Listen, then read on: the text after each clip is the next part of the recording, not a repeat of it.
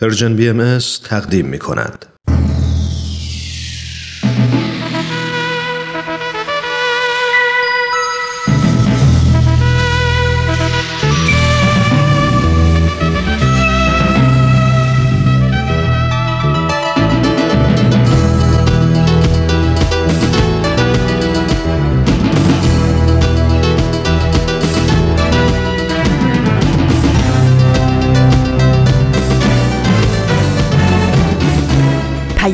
دوست.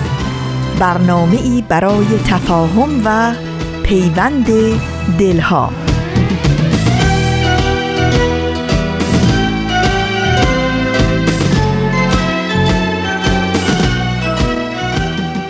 درود پرمهر ما از فاصله های دور و نزدیک به یکایک شما شنوندگان عزیز رادیو پیام دوست. در هر کوی و برزن این دهکده جهانی که با برنامه های امروز رادیو پیام دوست همراه هستید امیدواریم خوب و خوش باشید و با دلگرمی و امید اوقاتتون رو سپری کنید.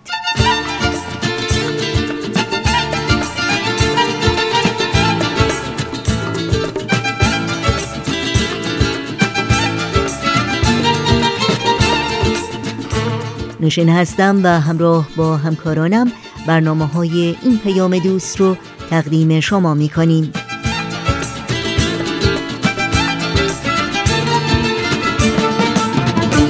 گاه شمار امروز چهارشنبه 17 مهر ماه از پاییز 1398 خورشیدی برابر با نهم ماه اکتبر 2019 میلادی رو نشون میده و برنامه های به سوی دنیای بهتر لحظه ها و اندیشه ها و خبرنگار بخش هایی هستند که در این پیام دوست خواهید شنید.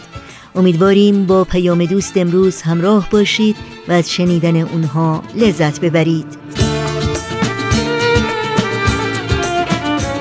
نظرها، پیشنهادها، پرسشها و انتقادهای خودتون رو هم حتما با ما در میون بگذارید و از این راه ما رو در تهیه برنامه های دلخواهتون یاری بدین.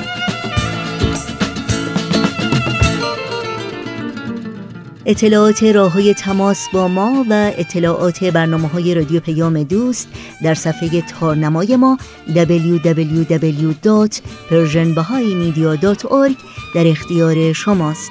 در شبکه های اجتماعی هم صفحه ما رو زیر اسم پرژن بی ام جستجو بکنید و برنامه های ما رو دنبال کنید. آدرس تماس با ما در کانال تلگرام هست at Persian BMS contact.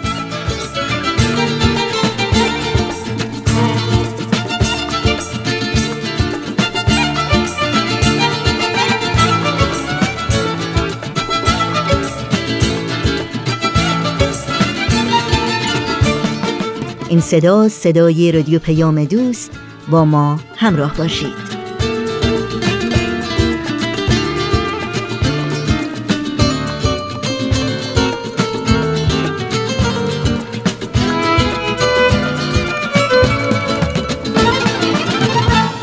در آغاز پیام دوست امروز همراه با شما شنوندگان عزیز همگام میشیم با برنامه این هفته به سوی دنیای بهتر دنیایی که مطمئنم همه شما در جستجوی اون هستید و در راه ساختنش قدمهای بلند برمیدارید.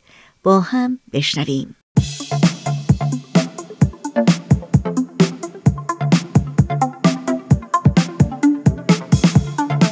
دوستان عزیز وقتتون بخیر. امیدواریم هر کجا که هستید ایام به کامتون باشه. سهیل مهاجری هستم. با یه قسمت دیگه از سری دوم برنامه به سوی دنیای بهتر در خدمتتون هستیم.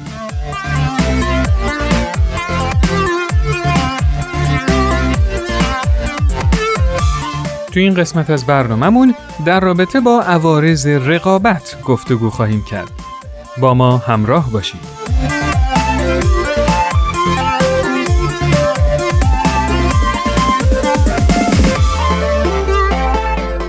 می‌خوایم با هم بررسی کنیم بذری که توی مدرسه و شایدم قبل از مدرسه یعنی توی خونه ها کاشته شده چه نتایج اجتماعی به دنبال داشته. به نظر من رقابت نتیجه ی مقایسه است. وقتی افراد با هم مقایسه میشن هدف اینه که کسی رو که از بقیه بهتره معرفی کنن و ظاهرا انگیزه تلاش اون افراد هم همینه که رتبه اولی رو هر جور که شده به دست بیارن. توی تمام این مقایسه ها یا بهتره بگم مسابقه ها افراد سه دسته میشن. گروه اول کسایی هستن که مسئول مقایسن. گروه دوم برنده ها هستن و گروه سوم کسایی هستن که فقط برنده نشدن که توی این فرهنگ اگه برنده نشی یعنی بازنده ای. حالا به نظر شما عوارض اندیشه رقابت تو جامعه چی می‌تونه باشه؟ با هم بریم تا نظرات شما دوستان عزیز رو بشنویم.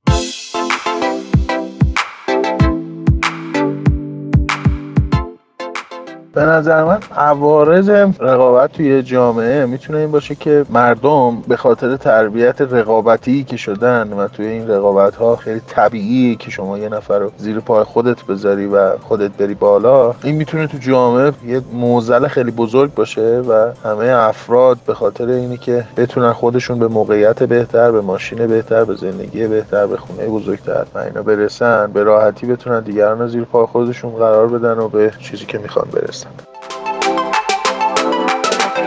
عوارض رقابت تو جامعه می‌تونه باعث افزایش حس کینه و حسادت بشه که محیط ناسالمی رو تو جامعه به وجود بیاره که باعث بشه که هیچکس حق و حقوق دیگران رو رعایت نکنه و همه به فکر موفقیت خودشون باشن که به هر قیمتی که شده به اون موفقیتی که می‌خوان برسن حتی بخوان حقوق دیگران رو زیر پا بذارن. زمانی که در یه جامعه یه فکر صحیحی باشه در مورد رقابت این افراد به سمت هدفمند شدن میرن و می‌تونه که جامعهشون هم رو به سمت پیشرفت داشته باشه. رقابت یک نوعش هست که در زمینه حسادته و حسادت و طمع هیچ وقت پایان نداره و هیچ وقت به خودش فکر نمی‌کنه. همیشه به دیگران داره فکر کنه و پیشرفت و اینو بزنه زمین اونو بزنه زمین از این بره جلو از اون بزنه جلو. ولی وقتی که رقابت در زمینه خوب باشه مثلا پیشرفت علمی باشه برای پیشرفت زندگی باشه اینا همیشه بهترین زمینه ها رو خواهد داشت. به کینو اینا مبدل نمیشه بلکه در این خودتونه می‌بینه و پیشرفت خودتونه و می‌خواین که موفق باشه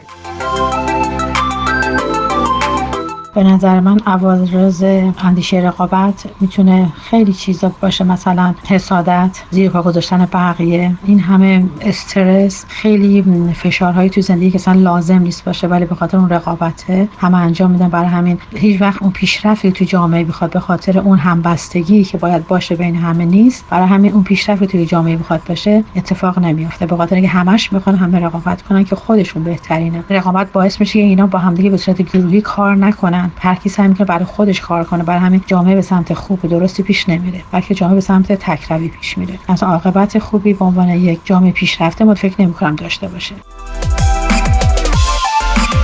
عوارض اندیشه رقابت شاید ما رو به نوعی از هدفمون دور می‌کنه و ماهیت رسیدن به هدف ما رو تغییر میده. در مسئله رقابت شما تمام تلاشتون اینه که برتری پیدا کنید نسبت به یه چیزی تا به هدف برسید و اینجا اون برتری خیلی براتون مهمتره که بتونید بالاتر باشید و حالا به هر قیمتی که باشه تلاش می‌کنید که به اون برسید ولی در نهایت نتونستید اون ماهیت و اون مفهومی که باید به هدف رسیدن رو داشته باشه رو انجام بدید.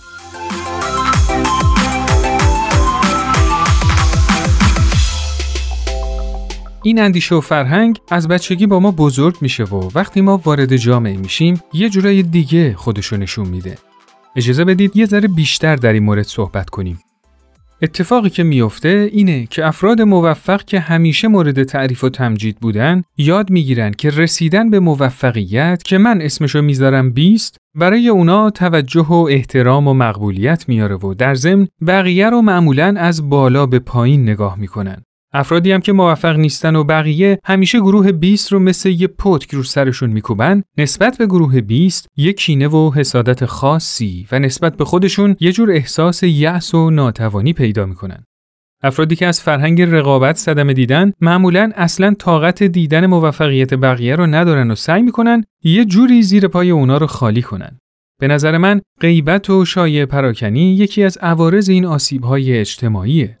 از اون طرف وقتی رسیدن به 20 برای جامعه مهم باشه افراد هدف اصلیشون رسیدن به 20 میشه و برای رسیدن به اون هر کاری رو می‌کنن در اندیشه 20 اصلا موفقیت بقیه مطرح نیست بلکه این فقط من هستم که مهمم. نمونه بارز این صدمات رو می‌تونیم تو اقتصاد یه جامعه ببینیم. تو جامعه رقابتی اون کسی برنده و ماندگاره که بتونه مشتریای بیشتری رو به سمت خودش جذب کنه. پس هر کسی قیمتش از بقیه پایین تر بود مشتریای بیشتری خواهد داشت. چرا؟ چون مردمم با اندیشه 20 زندگی می‌کنن. یعنی هر کاری که براشون سود بیشتری یا هزینه کمتری داشت اونو انجام میدن. پس از جایی خرید می‌کنن که به اونا سود بیشتری بده و ارزون تر باشه. خب معلومه که با این وضع شرکتهایی که توان مالی کافی ندارن بعد از یه مدت ورشکسته میشن و از صحنه رقابت حذف میشن و اصلا مهم نیست که این وسط برای ماندگاری یه شرکت معروف چه شرکت های کوچیک دیگه ای نابود شدن و چند نفر از کار بیکار شدن. چرا؟ چون از اندیشه 20 یاد گرفتیم که فقط برنده شدن ما مهمه. مهم نیست که به چه قیمتی اتفاق میافته و جالبتر از همه اینه که افراد جامعه عموما این حرکت رو تشویق می‌کنن و میگن آفرین ببین چطوری با زرنگی همه رقیبای خودش رو شکست داد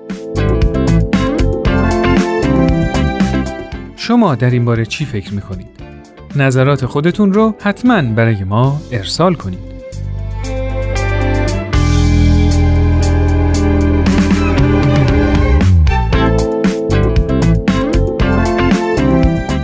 دوستان عزیز این قسمت از برنامهمون به پایان رسید. شما می‌تونید این برنامه رو در تارنما شبکه های اجتماعی تلگرام و SoundCloud Persian BMS دنبال کنید و از همین طریق هم با ما در ارتباط باشید نظرات و پیشنهادات خودتون رو برای ما ارسال کنید. تا برنامه دیگه خدا یار و نگهدارتون.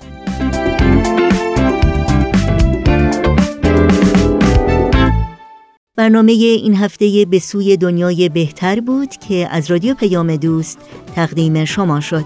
با قطعه موسیقی با ما همراه بمونید. مخور غم گذشته گذشته ها گذشته هرگز به قصه خوردن گذشته بر به فکر آینده باش دل شاد و سر زنده باش. به انتظار طلعت خورشید تو بنده باش. هم کم صفا کن رنج و غم و رها کن. اگه نباشه دریا به قدر اکتفا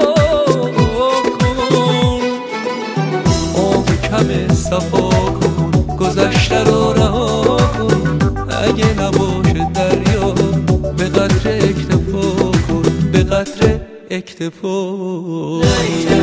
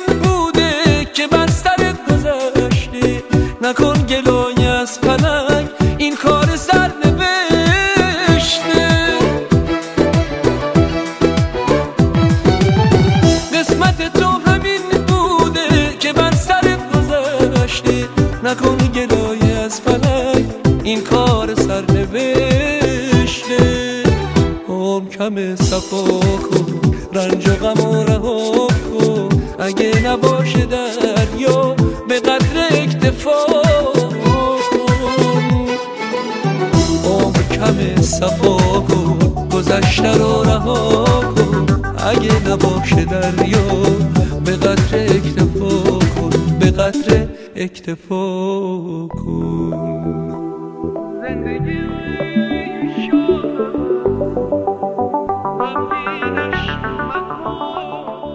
شما شنوندگان عزیز رادیو پیام دوست هستید و لحظه ها و اندیشه ها برنامه این ساعت ماست که شما رو به شنیدن اون دعوت می کنم.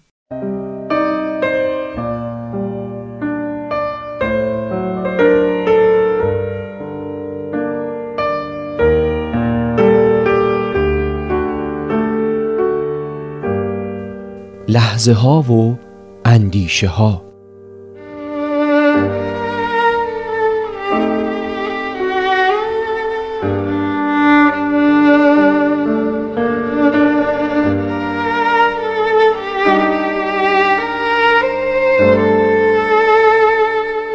اخبار خشونت علیه کودکان ما رو خیلی اذیت می‌کنه. با دیدن تصویر زجر کشیدنشون اشک توی چشمامون حلقه می‌زنه و بعدش کم کم بغز می‌کنیم و کار به جای می‌رسه که پیش خودمون به اون پدر یا مادری که مسبب این آزار بوده شدیدن بی احترامی می‌کنیم. شاید بهتر باشه لحظه ای بشینیم و فکر کنیم که چرا یه پدر و مادر به این حد از خشونت و تنفر می‌رسن که با کودکشون این کار رو می‌کنن و اون وقت برای اون مشکلات دنبال راه حل بگردیم.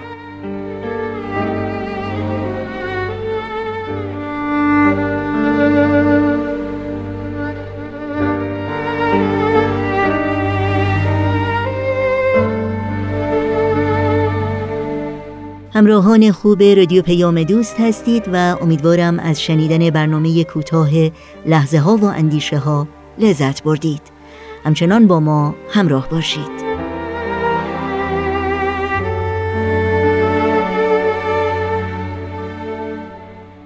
خب روز روز چهارشنبه است و نوبتی هم که باشه نوبت برنامه خبرنگار از رادیو پیام دوست. خبرنگار.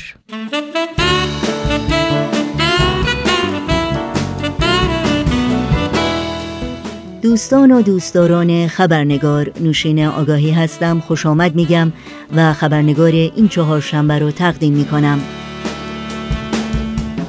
قبل از اینکه به بخش گزارش ویژه برنامه بپردازیم و با میهمان خبرنگار به گفتگو بنشینیم نگاهی گذرا داشته باشیم به پاره از سرخطهای خبری در برخی از رسانه های این سو و آن سو و فراسوی ایران زمین. افزایش فشار بر جامعه بهایان ایران و تداوم بازداشت ها و صدور احکام ناعادلانه. لیلا میر غفاری فعال مدنی به زندان قرشک ورامین منتقل شد. و یاسمن آریایی فعال مدنی به بازداشتگاه اطلاعات سپاه در اوین منتقل شد. و اینها از جمله سرخطهای خبری برخی از رسانه ها در روزهای اخیر بودند.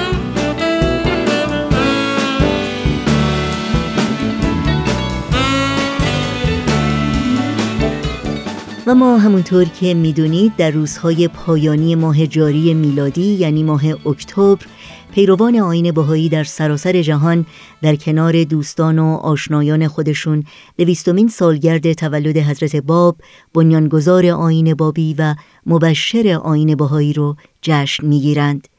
و به همین مناسبت بیت العدل اعظم بالاترین مرجع اداری جامعه جهانی بهایی پیامی رو ارسال کردند خطاب به تمامی کسانی که به منظور بزرگ داشته این رویداد خجسته و تاریخی در هزاران نقطه از جهان گرده هم خواهند آمد. از این رو در مورد این پیام بیت اعظم و مطالب اون گفتگوی کوتاه تلفنی داریم با دکتر بهروز ثابت نویسنده محقق علوم اجتماعی استاد فلسفه و علوم تعلیم و تربیت و مشاور مراکز آموزش عالیه آمریکا. تا لحظاتی دیگر با هم به دکتر بهروز ثابت خوش آمد میگیم و گفتگوی امروز رو آغاز می‌کنیم.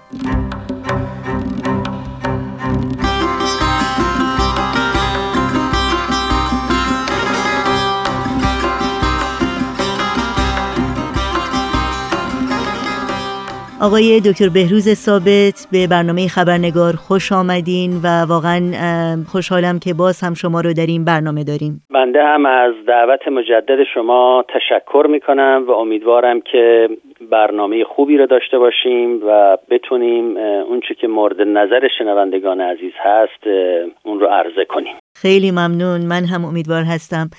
جناب دکتر ثابت همونطور که می‌دونید امروز در مورد پیام بیت اعظم صحبت می‌کنیم. پیامی که در آستانه رویداد تاریخی دویستمین سالگرد تولد حضرت باب فرستاده شده به جامعه جهانی باهایی در آغاز این پیام آمده که هر زمان یک مربی آسمانی در عالم ظاهر میشه انتظار ما از اون لحظه شگرف و تکان دهنده چیست؟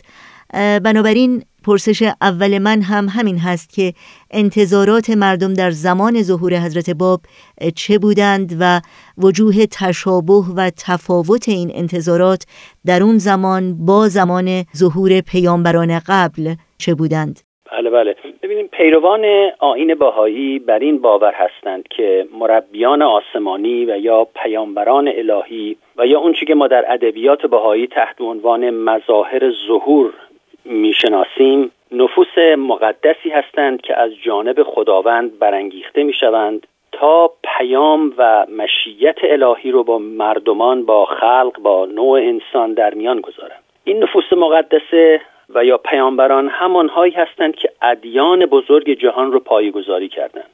ابراهیم، موسی، عیسی، زرتشت، محمد، باب و بهاءالله اینها رشته ارتباط عالم حق و عالم خلق بودند. یعنی ما بین خدا و انسان قرار داشتند و این ارتباط حیاتی رو برقرار کردند. و اینها نفسات روح القدس رو به جهان خاک دمیدند و از برکات اون روح قدسی عالم تاریک مادی از معنا و هدف روحانی برخوردار گشت و تاریخ و تمدن در اثر ظهور این بزرگان با معنویت در هم آمیخت.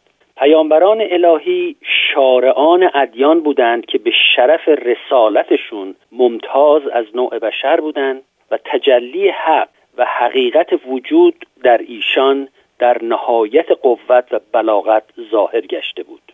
و لذا اون لحظه ای که مظاهر مقدسه برانگیخته می شوند و یا به رسالت خود آگاه می گردند همانطور که در این پیام بیت اعظم آمده لحظه شگرف و تکان دهنده یعنی لحظه است که پیغمبر کلمه الهی رو دریافت می‌کنه و خود پیغمبر به یک اعتبار مظهر کلمه الهی و مشیت ربانی می شود چنانکه در انجیل گفته پیامبر به کلمت الله موسوم گشت. در این پیام می‌خونیم که ظهور هر یک از این مربیان بر طبق نصوصات مقدسه ادیان بزرگ عالم رویدادی است سرنوشت ساز که تمدن بشری را به پیش می‌برد. قوای محرکه روحانی منبعث از هر یک از این ظهورات در طول تاریخ موجب اتساع دایره همکاری نوع انسان از خانواده به قبیله و سپس به دولت شهر و ملت شده است.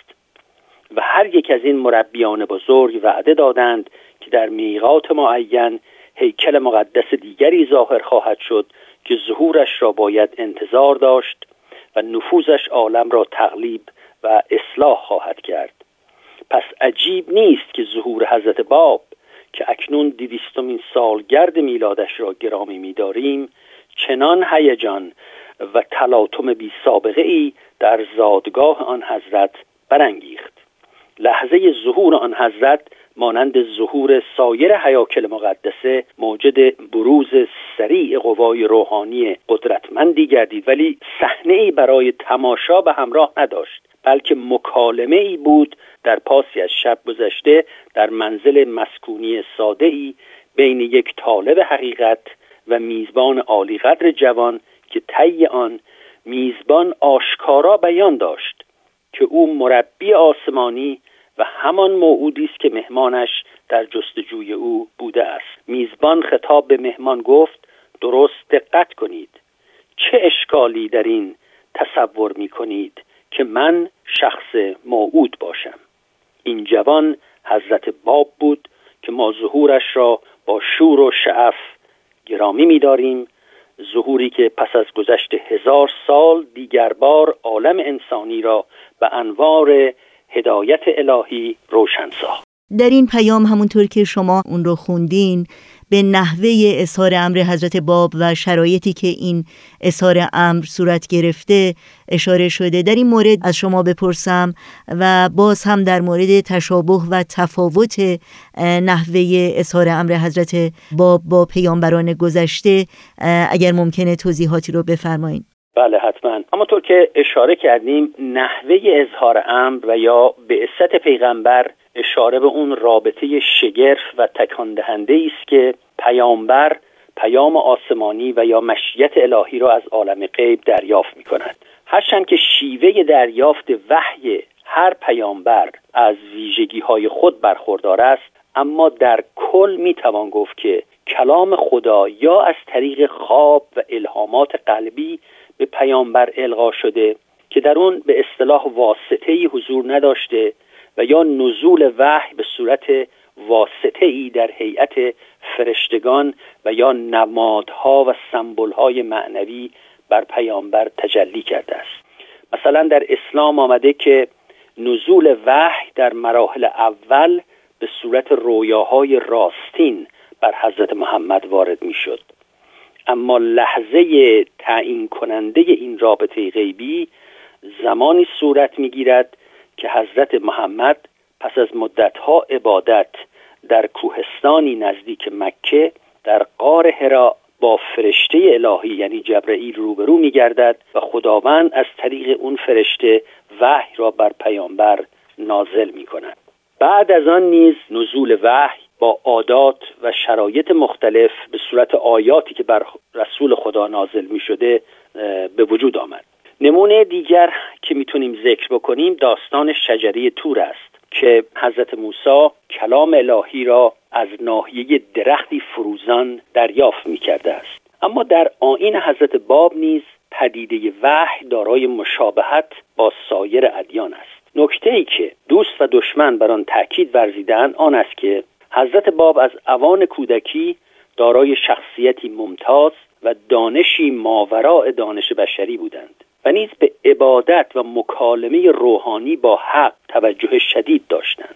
در بیانی میفرمایند که خداوند از کودکی علم و حکمت الهی را به ایشان تعلیم می‌داد و یا در اثر دیگری خوابی را تشریح می کنند که در شب وفات سید کاظم رشتی رخ می دهد و در آن شب مشاهده می کنند که کربلا تبدیل به مجموعی از ذرات شده و در مقابل چشمان حضرت باب ظاهر گردیده است.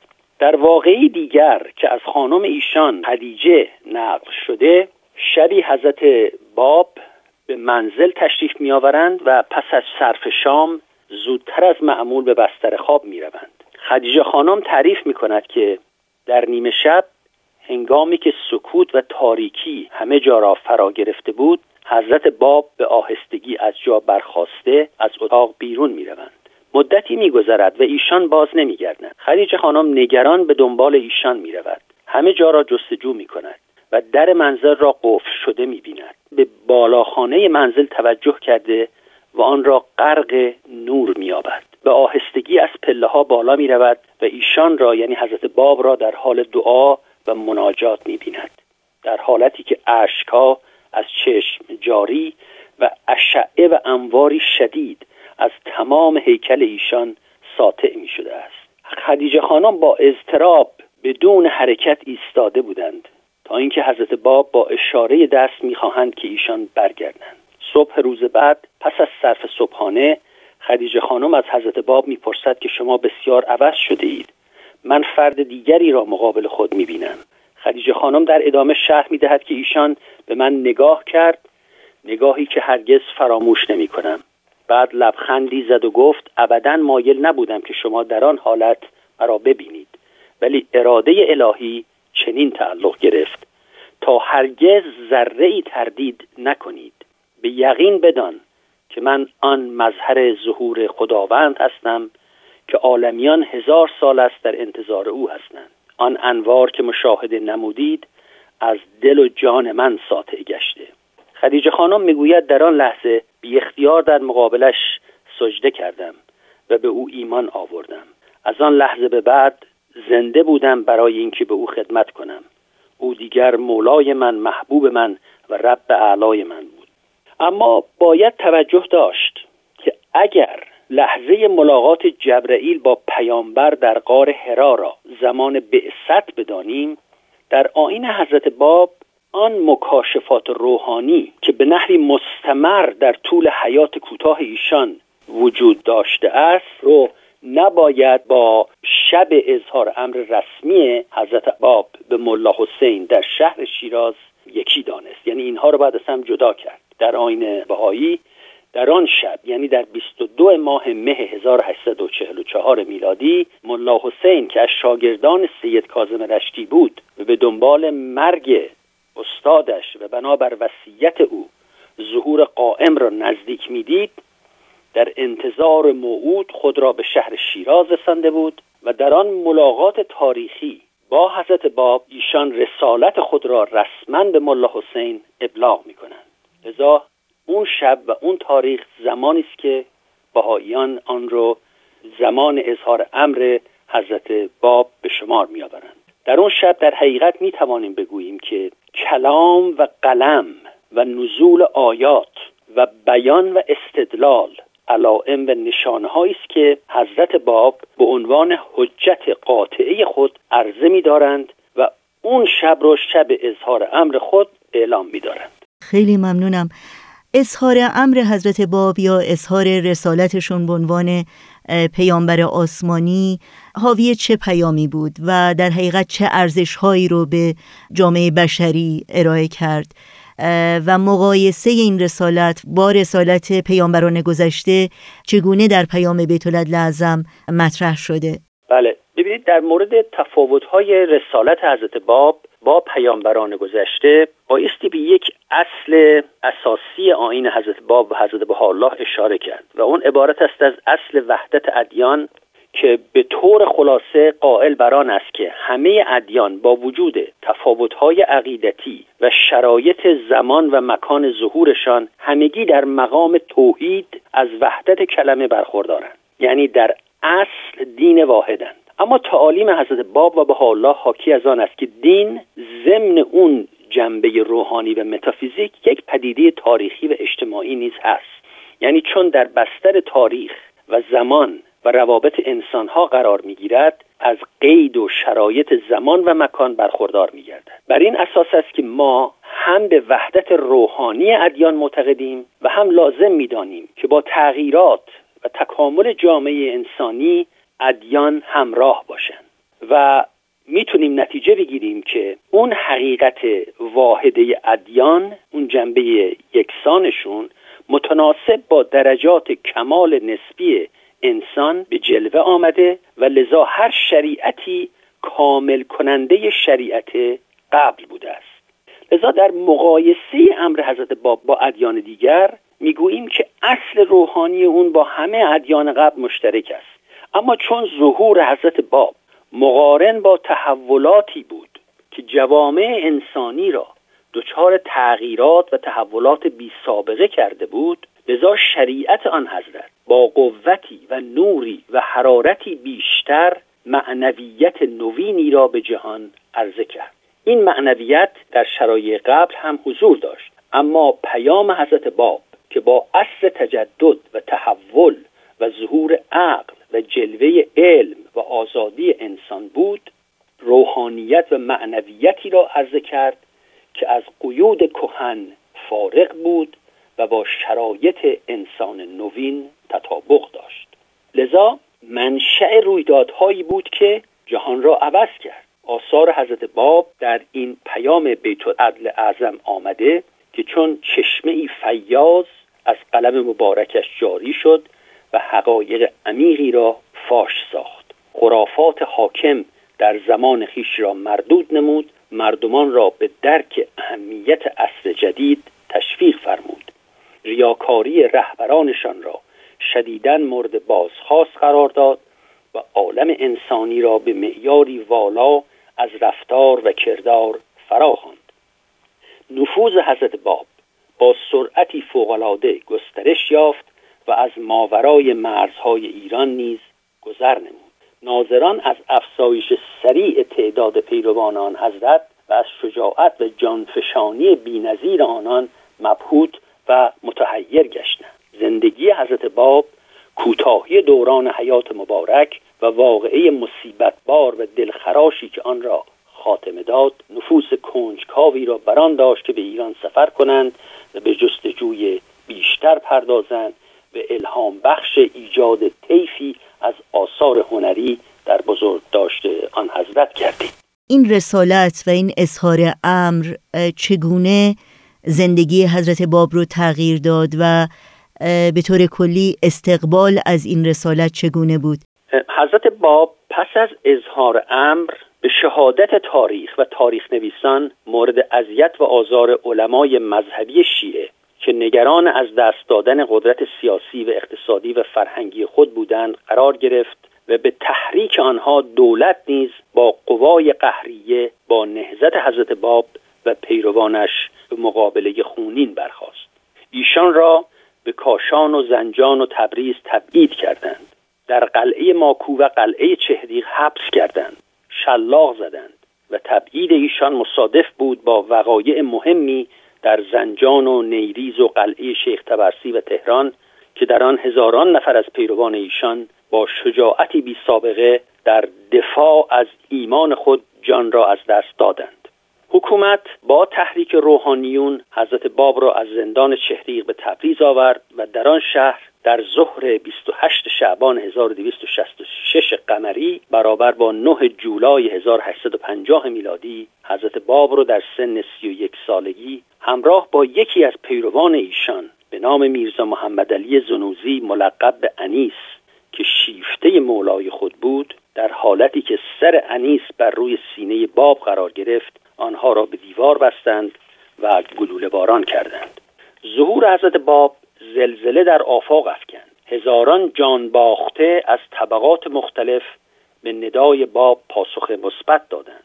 بزرگانی چون محمد علی بارفروش قدوس و یا طاهره سردمدار آزادی زنان نفوذ و تأثیر ایشان به حدی بود که توجه مورخین شرقی و غربی را برانگیخت. هزاران نفوس برجسته و دانشمند به زمره مؤمنین باب درآمدند. از جمله میرزا اسدالله خویی ملقب به دیان که پس از دریافت لوحی از حضرت باب گفته است که نزول همان یک کتاب را حجت کافی برای اثبات حقانیت و مظهریت ایشان می‌داند. و یا سید یحیی دارابی ملقب به وحید که از اعاظم علما محسوب می‌شد و از طرف محمد شاه قاجار وظیفه پیدا کرد تا در آین بابی تحقیق کند و نتیجه را به شاه ابلاغ دارد. و وحید در طی سه جلسه ملاقات مجذوب باب شد و به آین جدید ایمان آورد.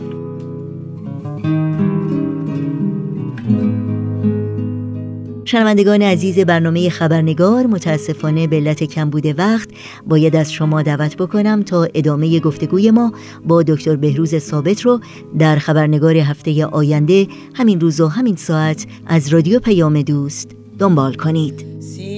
سینای هم سینای هم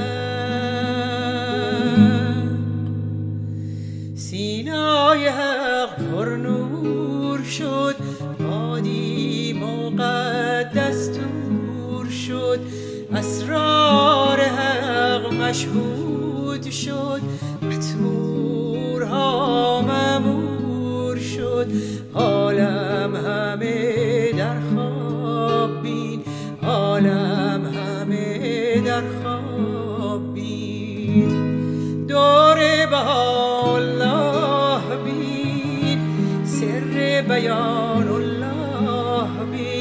بین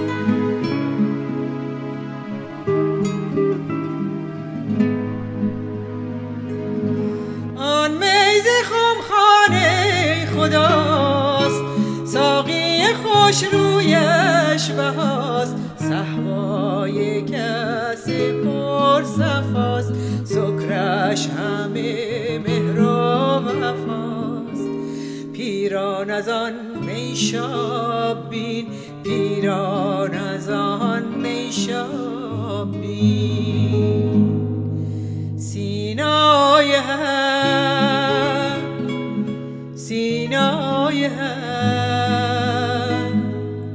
سینای حق پر نور شد وادی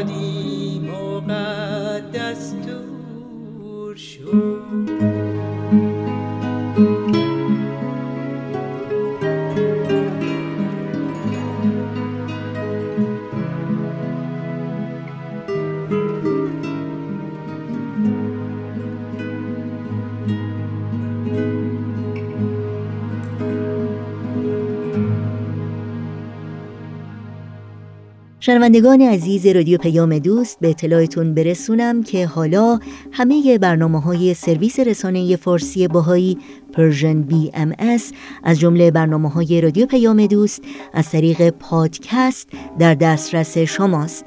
اگر شما از کاربران تلفن های هوشمند اندروید هستید می‌تونید برنامه های ما رو از طریق Google Podcast دنبال کنید و اگر از کاربران تلفن های هوشمند اپل هستید می‌تونید با استفاده از iTunes یا Apple Podcast با برنامه های رادیو پیام دوست همراه باشید.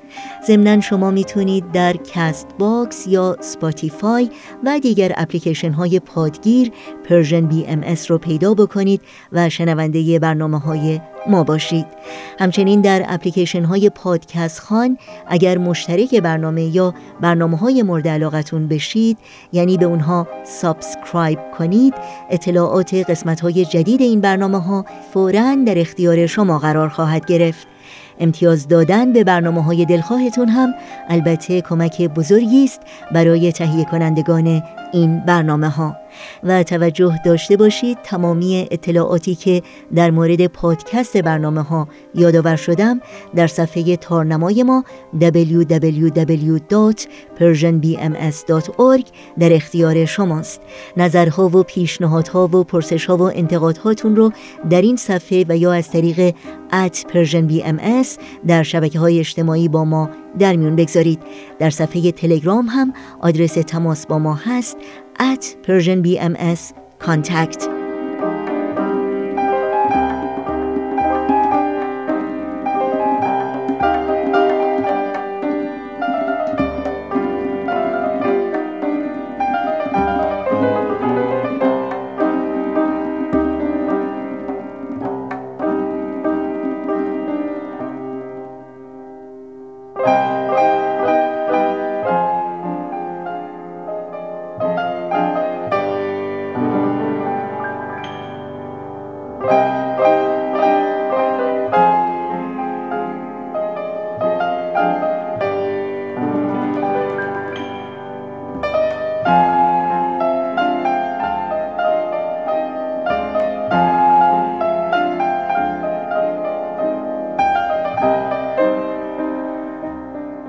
شنوندگان عزیز برنامه های این چهار شنبه رادیو پیام دوست هم در اینجا به پایان می‌رسه. همراه با بهنام مسئول صدا و اتاق فرمان و البته تمامی همکارانمون در بخش تولید رادیو پیام دوست از همگی شما خداحافظی می‌کنیم. تا روزی دیگر و برنامه دیگر شاد و پیروز باشید.